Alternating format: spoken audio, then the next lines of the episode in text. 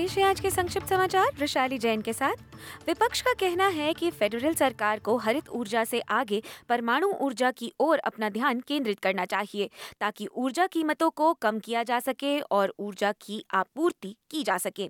ऊर्जा और जलवायु मंत्री क्रिस बावन का कहना है कि ऑस्ट्रेलिया अपने 2030 के उत्सर्जन लक्ष्यों को पूरा करने के करीब है, लेकिन एबीसी पर आने वाले इनसाइडर कार्यक्रम पर उन्होंने इस बात का उत्तर देने से इनकार कर दिया कि हरित ऊर्जा में निवेश करदाता के लिए कितना महँगा पड़ेगा? वहीं बीती रात विश्व के सबसे बड़े कोयला पोत पर जलवायु परिवर्तन कार्यकर्ताओं ने ये कहते हुए धरना दिया कि सरकार जलवायु परिवर्तन पर सही कार्यवाही करने में विफल रही है। शनिवार रात को सैकड़ों प्रदर्शनकारियों ने न्यूकासल पोर्ट की शिपिंग लेन को भी बाधित कर दिया, जो आज दोपहर तक भी जारी था। प्रदर्शनकारी समूह राइजिंग टाइड का कहना है कि इस प्रदर्शन के दौरान पाँच लाख टन से अधिक कोयला निर्यात होने से रोका जा सका है। सरकार का कहना है कि अनिश्चितकालीन डिटेंशन से भविष्य में रिहा किए जाने वाले लोगों पर लागू होने वाले कानूनों के साथ सावधानी बरता जाना आवश्यक है, ताकि फिर कोई कानूनी अड़चने ना पैदा हो। सोशल सर्विसेज़ और फैमिलीज़ मंत्री अमांडा रिश्वत ने स्काई न्यूज़ से कहा है कि सरकार मानव तस्करी और समुद्री मामलों में पुरानी सरकारों के मत से भेद नहीं रखती है और उन्हीं पर कायम है। लेकिन हाल ही में आए हाईकोर्ट के निर्णय के बाद अब इस कार्य प्रणाली पर फिर विचार किया जाना पड़ेगा।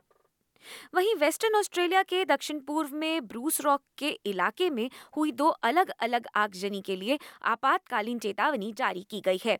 अधिकारियों का कहना है कि ये आग पोलैंड से शुरू हुई और लोगों को ये इलाका छोड़कर जाने के लिए सलाह दी गई है। दूसरी आग पर वॉच एंड एक्ट अलर्ट जारी किया गया है। सात जिलों में गंभीर आग के लिए अलर्ट जारी है और पूरे राज्य को भी सतर्क रहने को कहा गया है। और अब अंतर्राष्ट्रीय समाचार।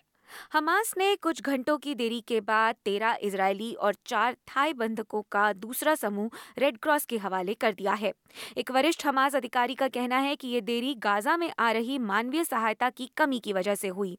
उन्होंने इसराइल पर आरोप लगाया है कि वे संधि की अपनी प्रतिबद्धता को पूरी नहीं कर रहे हैं। रिपोर्ट के अनुसार उनचालीस फिलिस्तीनी बंधकों को भी आज रिहा किया गया है।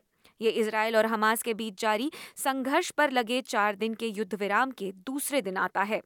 दूसरी ओर पैलेस्टाइन रेड क्रीसेंट सोसाइटी का कहना है कि इसराइल वेस्ट बैंक के दो अस्पतालों पर लगातार रेड कर रहा है। सोशल मीडिया प्लेटफॉर्म एक्स यानी पूर्व में ट्विटर पर इस मानवीय संस्था ने कहा है कि इसराइल इब्न सिना अस्पताल और जनीन सरकारी अस्पताल पर छापामारी कर रहा है। संस्था का ये भी कहना है कि इसराइली नाकाबंदी के चलते घायलों तक एंबुलेंस सेवा पहुँचने में देरी हो रही है। और अंत में खबरें भारत से। उत्तराखंड में सिलक्यारा में धसी निर्माणाधीन सुरंग में फंसे श्रमिकों को बाहर निकालने में अभी कुछ और समय लग सकता है। श्रमिकों को बाहर निकालने के रास्ते में एक के बाद एक मुश्किलें सामने आ रही हैं। ऑगर मशीन के फिर से अटकने के बाद अब मैनुअल ड्रिलिंग की योजना बनाई जा रही है। अंतर्राष्ट्रीय विशेषज्ञ ने क्रिसमस तक श्रमिकों के निकलने की उम्मीद जताई है। सिलक्यारा में धसी निर्माणाधीन सुरंग में ड्रिल करने में इस्तेमाल ऑगर मशीन के ब्लेड मलबे में फंसने से काम बाधित होने के बाद दूसरे विकल्पों पर विचार किया जा रहा है। इसी बीच शनिवार को अंतर्राष्ट्रीय विशेषज्ञ ने उम्मीद जताई कि पिछले चौदह दिन से फंसे ये इकतालीस श्रमिक अगले महीने के, यानी क्रिसमस तक बाहर आ सकेंगे। हालाँकि समस्या की गंभीरता का पता शनिवार को ही चल पाया जब सुरंग मामलों के अंतर्राष्ट्रीय विशेषज्ञ आर्नोल्ड डिक्स ने मीडिया को बताया कि ऑगर मशीन अब खराब हो गई है।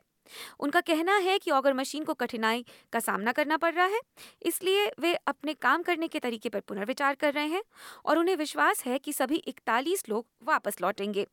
उन्होंने आगे यह भी कहा कि मैंने हमेशा वादा किया है कि ये सब क्रिसमस तक घर लौट सकेंगे। इसी के साथ 26 नवंबर 2023 के संक्षिप्त समाचार यहीं समाप्त होते हैं। दीजिए वैशाली को इजाज़त। नमस्कार।